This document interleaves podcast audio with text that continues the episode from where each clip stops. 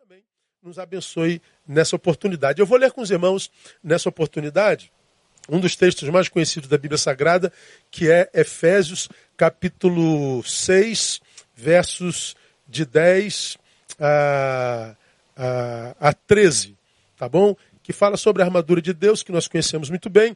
Continuo na minha quarentena, no meu projeto, trazendo à memória o que me pode dar esperança. Tenho pedido a Deus que me traga à memória o que já há em mim, o que ele já ministrou a mim, o que a palavra já gerou em mim, para que do que já está gerado, a gente atravesse essa quarentena com saúde, alegria e gratidão. Eu quero levá-los a Efésios capítulo 6, a partir do verso 10, que diz exatamente assim, ó: Finalmente, fortalecei-vos no Senhor e na força do seu poder. Revesti-vos de toda a armadura de Deus, para poderdes permanecer firmes contra as ciladas do diabo. Pois não é contra carne e sangue que temos que lutar, mas sim contra principados, contra potestades, contra os príncipes do mundo dessas trevas, contra as hostes espirituais da iniquidade nas regiões celestes. Portanto, tomai toda a armadura de Deus, para que possais resistir no dia mal e, havendo feito tudo, permanecer firmes. E aí, a partir do verso 14, Paulo vai é, descrevendo as peças da armadura de Deus. E Paulo pega a armadura de um soldado romano para usar como referência ah, daquilo que ele entende ser a armadura de Deus. Esse texto, irmãos, ele, ele traz algumas lições para nós que eu julgo de vital importância para nós. Primeiro, Paulo ressalta a realidade da guerra. Pois nós temos que lutar. Então, ele, ele, ele, ele descreve a vida como a de dois guerreiros no octógono, no, no ringue da vida. Pois não é contra a carne que temos que lutar, mas contra, Paulo está dizendo, nós estamos em guerra. Ele está explicitando no versículo 12: temos que lutar. Essa palavra, para mim, irmãos, é, é absurdamente relevante, porque às vezes a gente se esquece dessa condição existencial. Nós estamos no mundo em guerra. Nós não estamos no mundo a passeio, não. Nós não estamos no mundo como quem está no playground, não. Nós vamos falar sobre isso mais para frente. Então ele fala sobre a realidade da guerra. Então, a, coloque na sua cabeça, estamos em guerra. E o inimigo presente é o coronavírus, que já matou 240 no Brasil e milhares no mundo. Mas, ah, embora nós lutemos contra um vírus, Paulo ressalta que a guerra da existência está para além do vírus. Mas é guerra. Segundo Paulo ressalta a maldade de cada dia. Ele diz que a gente precisa se revestir de toda a armadura para que a gente possa resistir no dia mal. Toda semana é composta por sete dias. E Paulo está dizendo que toda semana tem dias maus. E algumas semanas vêm com todos os dias cercados de maldade não só existem dias maus na semana de todos nós, como não existe dia que em algum momento dele não exista alguma maldade. Então Paulo está falando sobre a realidade da maldade presente em todo dia e da maldade presente em alguns dias de toda semana, mês e ano. Então ele fala do dia mau. Paulo fala sobre a identidade dos inimigos. Ele está falando, não é contra carne e sangue que temos que lutar. É verdade que há seres humanos que passam pela vida em litígio com todo mundo. Aliás, uma perguntazinha para você pensar. Hoje, você brigou com alguém? Você ofendeu alguém? Ou você abençoou alguém e colocou alguém para cima? Faça uma análise do teu dia até agora, nisso que é, estamos vivendo agora, 8h25, se eu não me engano, nesse dia até agora, você já brigou com alguém? Ofendeu alguém? Abençoou alguém? Colocou alguém para cima? Pois é. Cada um faz a gestão da vida à proporção da visão que tem dessa mesma vida. Alguns estão em litígio contra carne e sangue, achando que essa é a missão da vida. Estão completamente equivocados. A Bíblia diz que nós lutamos contra diabo, contra principados, contra potestades, príncipe das trevas, hostes espirituais. Nós lutamos contra um inimigo que trabalha absolutamente organizado. Principados, potestades. Principados e potestades trabalham com hierarquia, como o exército, onde temos as patentes e que, dependente desta, as outras se submetem. Principados e potestades preconizam inimigos espirituais que labutam e que trabalham contra nós, são antagonistas da nossa existência e que trabalham organizados. E que se nós não fizermos da mesma forma, se nós não estivermos juntos, se passarmos pela vida ofendendo, agredindo, brigando, certamente no final sucumbiremos. Paulo fala mais. Paulo fala da metodologia dos inimigos. Diz que eles trabalham com ciladas. Ou seja, o inimigo trabalha quase sempre sem que é, nos permita perceber que eles estão trabalhando. Eles estão lutando contra a gente, eles estão matando, roubando e destruindo, sem que aquele que está sendo roubado, que está caminhando para a morte e que está sendo destruído, perceba que é alvo dessa ação. Grande parte dos que estão caídos, destruídos e mortos, existencialmente, espiritualmente falando, só descobriram tal morte, tal destruição, depois que já tinham sido vitimizados por ela. Então, Paulo fala sobre, sobre essa realidade que eu julgo absolutamente importante. Depois dessas revelações, é que vem um conselho. Finalmente, irmãos, fortalecei-vos no Senhor e na força do seu poder. Ora, por que o conselho fortalecei-vos no Senhor e na força do seu poder. Porque a luta é tão intensa, o inimigo é tão sagaz, inteligente e estratégico, que se eu e você não lutarmos na força do Senhor, não do nosso intelecto, não na nossa força, na força do seu poder, não do nosso, mas no poder dele, o que sobra para nós é derrota mesmo. Aí a pergunta que eu lhe faço é: Você acredita na palavra de Deus? Você acredita nessa palavra? De fato, de verdade? Bom, se sim, de onde vem, irmãos, sobre tantos de nós, a ilusão de que viver seria fácil? De onde vem essa ideia de que a, a vida seria mar de rosas. Hoje, hoje eu, eu ouvi alguém que desesperado me contacta e diz, pastor, onde é que está Deus nessa hora? Por que, que Deus não faz alguma coisa? Por que, que Deus não se manifesta? Por que, que nós temos que passar por isso? Irmãos, eu, eh, você que é membro da nossa igreja me conhece, sabe que eu não ouço isso com facilidade.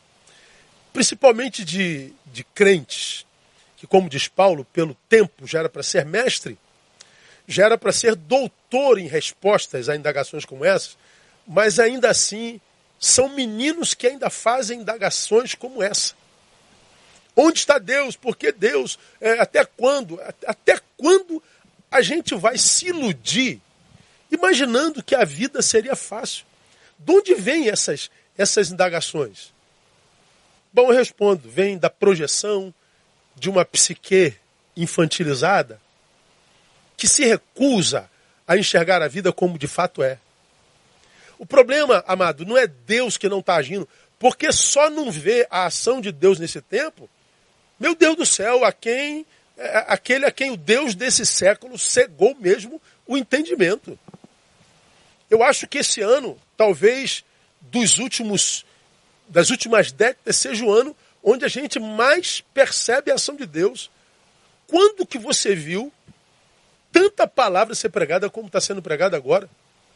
Quando que você viu? Qual foi a última vez que você viu a humanidade tão unida em torno de um propósito como agora? Qual foi a última vez quem vivo nesse planeta viu uma, uma ação sinérgica da humanidade tão, tão forte e, e incontestável? Quem vivo nesse planeta, nesse momento histórico, já viu é, é, a, a, polarização tão arrefecida no seu poder? Um, um, um inimigo que não escolhe é, oponente, esse vírus, é, atacou o rico, atacou o pobre, atacou o negro, atacou o branco, atacou o primeiro mundo, atacou o terceiro mundo, vitimizou a todos, não perguntou quanto que tem na conta bancária, qual é o grau de instrução, qual é a força do seu braço, vitimizou a todos. Esse vírus acabou com a soberba da raça. Esse, esse vírus acabou com a nossa com a nossa intransigência, nos fez a todos iguais e você está perguntando onde é que está Deus nesse negócio? Ora, da onde vem a ideia? Depois que a gente lê esse texto, de que a vida seria fácil. Olha, irmãos, é, é, só pode ser de uma mente infantilizada. Aliás, eu, eu acredito que também, por causa disso, que nós ouvimos o mesmo apóstolo Paulo dizendo para nós, através de, de, de da, da primeira carta aos Coríntios, no capítulo 13, que ele, trabalhando em si, fez arrefecer em si mesmo o poder do menino que lhe habitava. Paulo, em 1 Coríntios capítulo 13, quando ele fala do amor, ele diz: há um menino em mim trabalhando que me atrapalha de ver a vida como é, mas eu lutei contra esse menino, eu lutei contra esse infantilismo, esse infantilismo que habita, para que eu pudesse enxergar a vida como ela é para que eu pudesse me posturar diante dessa vida da forma correta e passar por essa vida que é guerra, que é encharcada de maldade no dia, que, que, que me apresenta um inimigo que é mais poderoso do que eu, que trabalha em cilada, mas que diz que posso vencer se for na força e no poder de Deus. Paulo diz: Eu matei o menino em mim. Não é o que ele diz lá no versículo 11? Quando eu era menino, eu falava como menino, sentia como menino, discorria como menino, mas logo que cheguei a ser homem, acabei com as coisas de menino. Ele está dizendo: eu matei o infantilismo em mim. Então, a palavra para nós nessa noite, irmãos, vamos parar com esse infantilismo que nos faz fazer perguntas que já foram respondidas desde a eternidade, desde a cruz do Calvário. Nós somos um Deus, nós servimos a um Deus que não foi pego de surpresa. Ele tem tudo sob controle. Ele está agindo no planeta. O que nós precisamos fazer é internalizar, ou melhor, já está dentro de nós, é trazer à memória o que ele já ministrou a nós nessas décadas todas de liberdade, que por causa do mau uso da liberdade nós não soubemos valorizar e internalizar. Esse texto é absurdamente revelador. Pois bem, além disso, o texto diz mais, amados. Eu já falei aqui, o, o realismo da Bíblia me encanta, como o infantilismo dos crentes me, me, me espanta. Esse texto diz mais. Está dizendo que tal realidade atingiria a todos. Ninguém escaparia dessa luta chamada vida. A todos, independente de qualquer coisa independente do seu caráter, atingiria a bons e maus, a éticos e, e, e não éticos. Atingiria a todos. Aí, se você for no capítulo 5 desse livro que nós acabamos de ler, você vai ver do capítulo 5, 22 até ao capítulo 6, 2, nós vamos ver o texto falando sobre as posturas correta, corretas para essa vida que é guerra. Aí, eu não vou ler para a gente ganhar tempo, mas lá uma palavra para as mulheres. Mulheres, submetei-vos a vossos maridos. Há uma palavra aos maridos. Maridos, amai a vossas mulheres. Uma palavra aos filhos. Filhos, obedecei a vossos pais. Uma palavra aos pais. Não provoqueis a ira a vossos filhos. Uma palavra aos senhores. Sejam justos com seus empregados. Empregados, sejam fiéis aos seus senhores. É, é, é, é, é, é, são, são posturas corretas sobre a vida E, inclusive, a estes, diz que precisam da armadura de Deus para resistirem no dia mal. Ele fala da postura da mulher, da postura do homem, da postura do filho, portanto, da postura da família diante da vida, fala, portanto, do ser familiar e depois fala do ser social, do que trabalha e do que emprega. Ele está dizendo, vocês todos, o ser subjetivo, o ser familiar, o ser social, também precisam se posturar diante da vida que é guerra, mas além disso, vocês precisam se revestir da armadura de Deus para que vocês possam suportar no dia mal. Olha que coisa interessante, irmão. Essas características posturais, a respeito das quais Paulo se refere, são também pressupostos para que a armadura de Deus caiba em nós. Olha que coisa linda a palavra. Maridos, amem a sua mulher. Essa é a missão. Mulheres, submetei-vos a vossos maridos. Essa é a submissão. Filhos, a sua missão no mundo é obedecer seu pai. Pai, a sua missão no mundo é ensinar seus filhos com exemplos e não só com preceitos, porque senão você provoca a ira a seus filhos. Patrão, pague um salário justo ao seu empregado.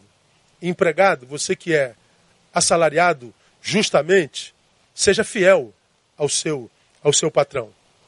Ele está dizendo o seguinte: cumpra o teu papel no mundo e se revista da armadura de Deus. O que, que o texto diz? Não basta ser uma pessoa ética, não basta ser uma pessoa correta, não basta ser uma pessoa que cumpra o seu papel no mundo. Bondade, equidade, solidariedade não me livra da maldade do dia e nem me dispensa da guerra chamada vida. Para eu vencer a vida na vida, além de ser uma pessoa correta, eu preciso da armadura de Deus. Não basta ser um ser subjetivo, um ser familiar, um ser social. Eu tenho que alimentar o meu ser espiritual. É o que o texto está dizendo.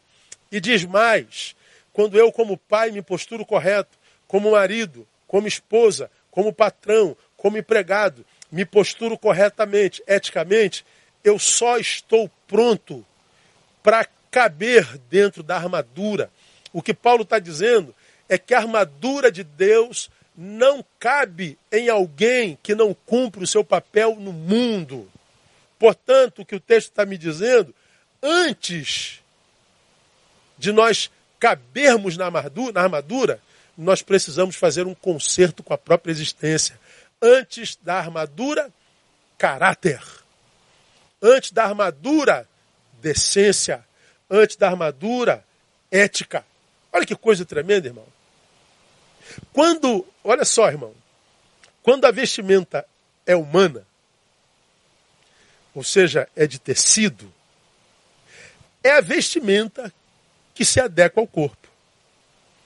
Se essa camisa estiver grande, eu levo na costureira e ela diminui e adequa ao meu corpo. Se estiver pequena, eu peço para ela largar. E essa vestimenta se adequa ao meu corpo.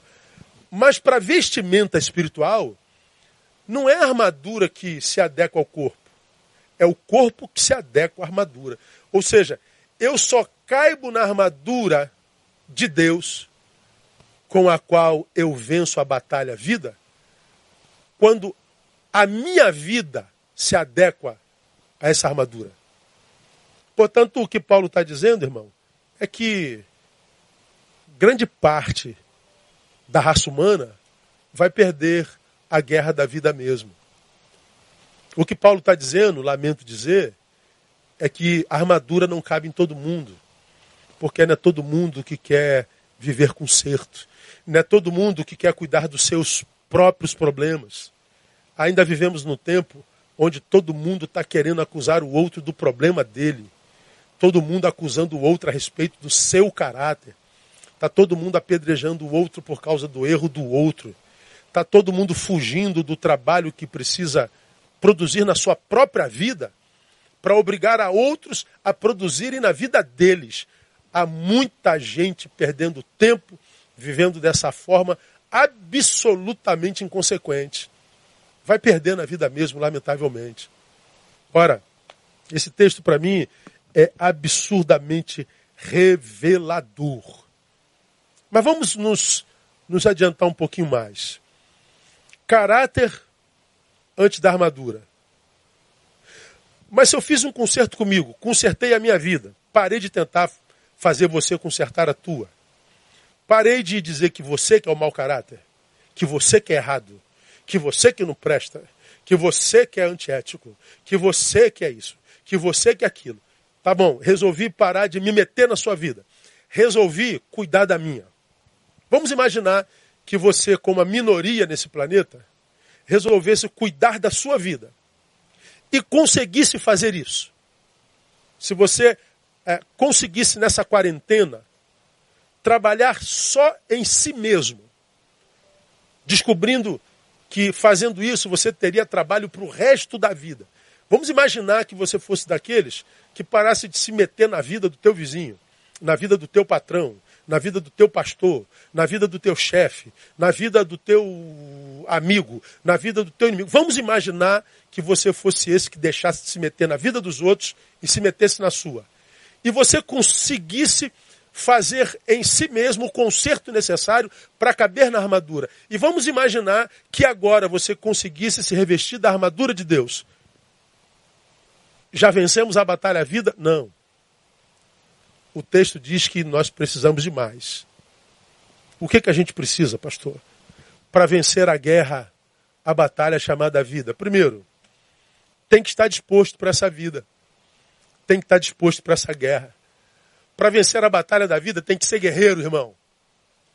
Já que eu fiz conserto em mim, já que eu me revesti da armadura de Deus, agora eu tenho que eh, me preparar para a guerra. Eu tenho que cair dentro. É uma palavra que os jovens usariam hoje. Entendendo que o mundo hoje não é lugar para gente que veio a passeio. O mundo hoje não é lugar para gente que veio desperdiçar vida. O mundo não é um playground. Paulo está dizendo: temos que lutar. Então, vamos tentar transcender esse infantilismo que faz a gente passar pela vida infantilmente, transformando tudo em comédia, transformando tudo em, em, em teatro, em, em, em, em autopromoção e vamos entender que a gente está numa guerra. Peça a Deus para fazer nascer em você um guerreiro, uma guerreira. Porque nós não estamos na vida passeio. Há um texto na Bíblia, Provérbios 24, 10.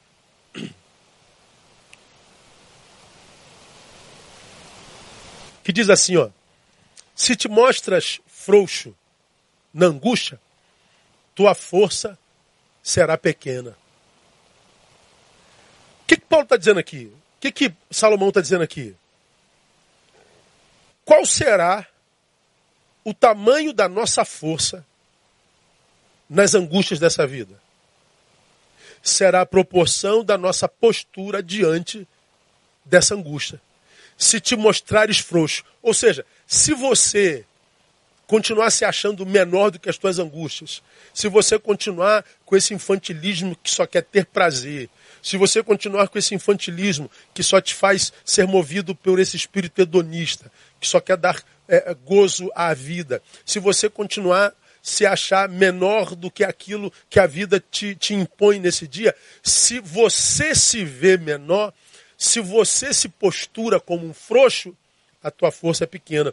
Mas se você se postura como um guerreiro, se você se postura como alguém que diz eu posso todas as coisas, aquele que me fortalece, se você se postura como alguém que acredita se chegou até mim, foi porque Deus entende que eu posso, e você acredita no diagnóstico de Deus a seu respeito, então você vence qualquer batalha na vida, sobretudo aquela que você precisa fazer sobre você. Quem é que vence a batalha à vida? Quem é que não vira número nas estatísticas dos derrotados? Quem é que, que, que passa é, de cabeça erguida diante das batalhas internas, diante dos juízos humanos, diante das injustiças do dia a dia, diante da acusação daquele que não te conhece. Quem é que passa por isso, irmão, de pé? É aquele que se postura na vida como um guerreiro. Viver, irmão, é ter que matar um leão e um urso todo dia. E a vida não respeita quem não a enxerga assim. Viver não é brincadeira. Viver é lutar. Para vencer na vida, não podemos nos dar ao luxo de pararmos perplexos diante das calamidades, até porque elas, é, hoje em dia, parecem ser regras, né? A gente acaba um problema, dá uma respirada. Ai, graças a Deus, o outro está diante de nós, nos, nos esperando para a próxima batalha. É aquele ditado, né? Quanto mais eu rezo, mais assombração aparece. Quanto mais a gente ora, mais inimigos se levantam. Quanto mais a gente ora, parece que mais adversários se levantam. Quanto mais a gente busca o Senhor, mais antagônica é a existência. A vida é assim mesmo. E nós temos que encarar a vida assim. Para superarmos as adversidades da vida, nós temos que, no mínimo, orar como salmista. Qual oração, pastor? Salmo 144, 1. Bendito seja o Senhor, minha rocha. Por que, que ele diz que o Senhor, sua rocha, é bendito? Porque ele adestra as minhas mãos à peleja e os meus dedos para a guerra. Bendito seja o Senhor, minha rocha, que me capacita para a luta, que adestra minhas mãos para a peleja e os meus dedos para a guerra. Escuta, o Senhor adestra, prepara para a guerra, não livra da guerra. A vida é uma guerra que eu tenho que lutar. A vida é uma guerra que você tem que travar. E vence quem se postura diante dela como gente grande, como guerreiro. Para sobreviver a um tempo mortal como esse, temos que enxergá-lo com realismo e não com romantismo. O romance cabe. Quando nós estamos com os nossos amados, quando nós estamos vivendo os nossos sábados, quando nós chegamos depois da luta do dia a dia à nossa casa, claro que nós temos que, que, que, que, que, que, que tatuar essa vida, essa guerra com amor, temos que marcar essa vida com solidariedade, com gentileza. Mas nós estamos em guerra. E eu volto à pergunta. Nesse dia de hoje, 15 para as 9, você ofendeu alguém? Agrediu alguém? Abençoou alguém? Trouxe alguém para cima? Que tipo de dia foi o teu? Mas, como é que a gente faz, pastor, para vencer essa guerra caminhando para o final? Tem que fazer na adversidade caminhos. Ou seja, temos que aprender a abrir caminhos onde não há. Ter que lutar, irmão, é ter que trafegar em terrenos que a gente não conhece. Temos que lutar. Isso quer dizer que há momentos que eu vou ter que partir para dentro do inimigo. Há momentos que eu vou ter que me esconder do inimigo. Há momentos que eu vou ter que correr do inimigo. Falamos sobre isso domingo passado. Há momentos que a gente tem que meter o pé na porta. Por que clamas a mim, Moisés? Se não hora de oração, mete o pé na porta e entra nesse mar. Há momentos que a gente tem que ficar estrategicamente, ficar em Jerusalém, até que do alto vocês sejam revestidos de poder. Não sai para pregar, não sai para libertar, não sai para nada, fica. Mais adiante a gente vê Paulo dizendo: fugir da idolatria, fugir da prostituição. Não encara, não tenta dar uma de santo, não tenta dar de intelectual. Se encarar, perde, foge, Há momento de meter o pé, há momento de ficar estrategicamente, há momento de fugir. Isso significa dizer que muitas vezes eu tenho que encarar o inimigo num terreno que eu não conheço, eu tenho que abrir caminho até ele. Há momentos que eu tenho que ficar parado estrategicamente num terreno que eu não conheço, não há caminho. Há momentos que eu tenho que fugir por caminhos que eu não conheço. Portanto, eu tenho que desenvolver a destreza de abrir caminhos onde não há caminhos. Nós temos que nos tornar bandeirantes da existência humana. Bandeirantes. Bandeirantes são aqueles aqueles, é como se chama aqueles sertanistas, irmãos, que no período colonial, a partir do século XVI, chegaram a, a, a, a lugares onde ainda não havia é, pisado um, um, pé humano, um pé humano, onde é, não haviam chegado, chegado pessoas ainda. Eles invadiram o nosso país, invadiram a América Latina e centenas, milhares de cidades foram inauguradas por ele. Você nunca parou para pensar, por exemplo, você que está aqui no Rio, você sobe uma serra, por exemplo, de, de Friburgo, chega lá em cima, tem aquela cidade gigante, e a gente pergunta assim, só tem uma, uma estradazinha para lá, né? Aquela pistazinha asfaltada para lá. Como é que a primeira pessoa chegou lá, Kleber? Como é que a primeira pessoa chegou lá, Carlinhos? Quando é que aquela pessoa chegou lá? É o bandeirante. Ele foi desbravando. Porque ele desbravou, tem uma cidade. Não adianta ficarmos parados no nosso conforto esperando que Deus abra caminho. Nós temos que aprender a ser bandeirantes da vida. Isso é desenvolver destreza no incômodo. Está incomodado? Está ruim? Está difícil? Não adianta parar e reclamar. Desenvolva destreza nesse incômodo. Desenvolva estratégia nesse incômodo. Você acha que andar dentro de uma armadura é fácil, irmão?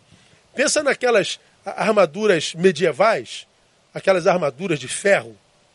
Ferro na perna, ferro no peito, ferro na cabeça. Ter que segurar uma espada pesada. Tu acha que andar com aquilo era, era confortável? Não, mas era necessário.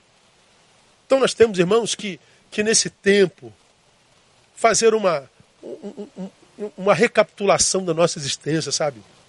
Saber que tipo de, de gente a gente tem sido diante de Deus, diante da vida.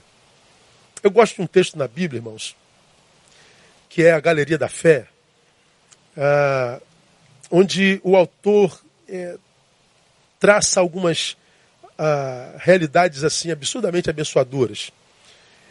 Dois versículos para vocês, o 33 e o 34, os quais, por meio da fé, venceram reinos, praticaram a justiça, alcançaram promessas, fecharam a boca dos leões, apagaram a força do fogo, escaparam ao fio da espada. E o que é mais brilhante, da fraqueza tiraram força.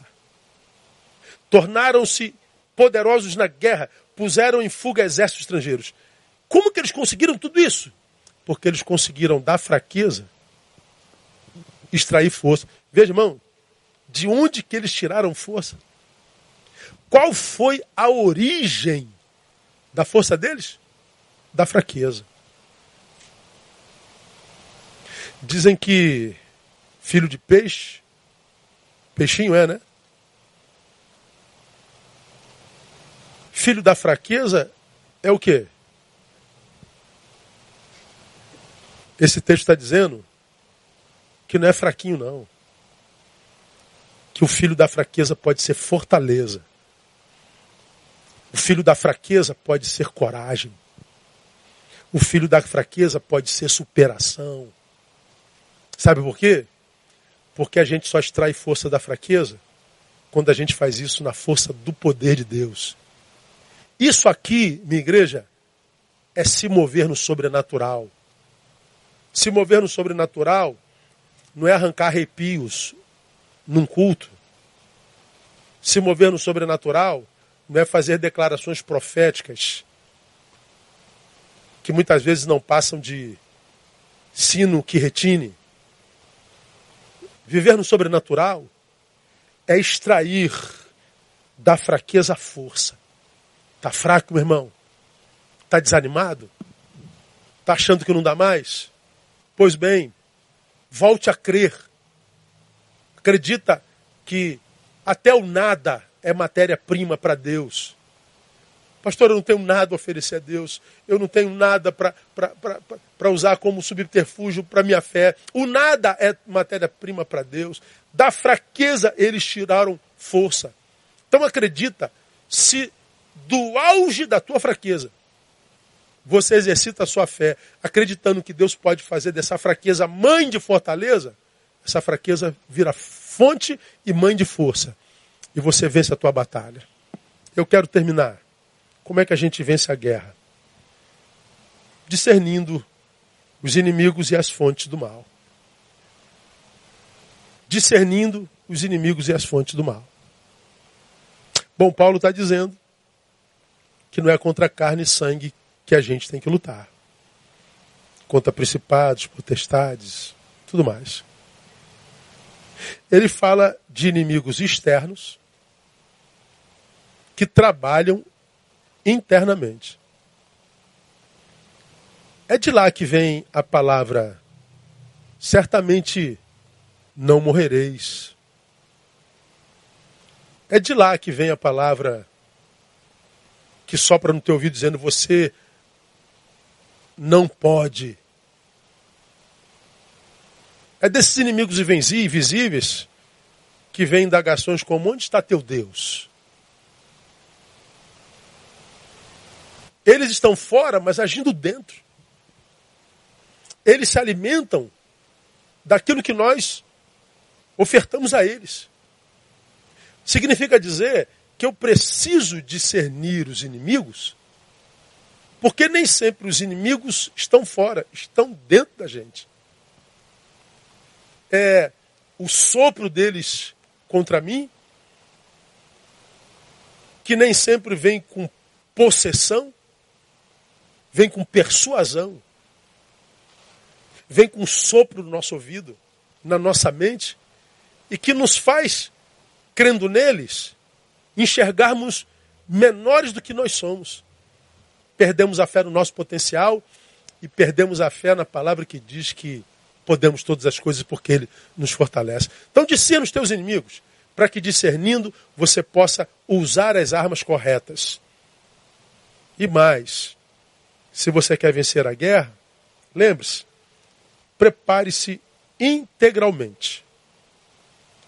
O texto diz que você tem que cingir-se com a verdade, com a justiça, com o evangelho da paz, com o escudo da fé, com a salvação e com a palavra de Deus. Verdade, justiça, Evangelho, fé, salvação e palavra de Deus. A pergunta para a gente terminar a nossa meditação dessa noite. Existe alguém que vive tudo isso na vida mesmo? Você conhece alguém 100% verdadeiro? 100% justo? Que vive o Evangelho integralmente, sem falha? Cuja fé jamais se abalou? Cujos frutos foram sempre, o tempo todo, frutos de salvação, e que maneja irrepreensivelmente a palavra de Deus, esse homem existe.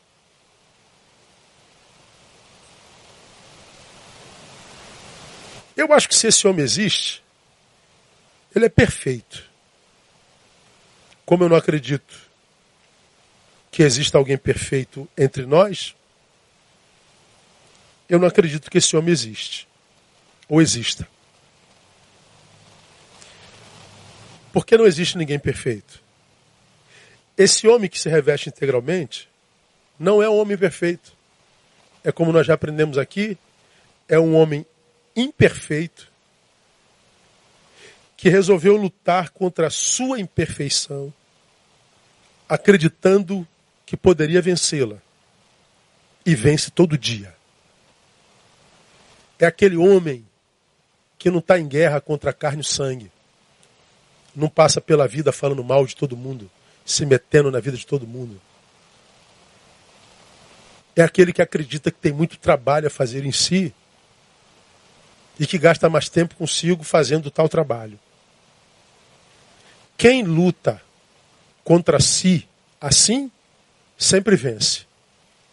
E quem venceu a si mesmo o tal do si mesmo, significa dizer que negou a si mesmo. Está pronto para seguir a Jesus.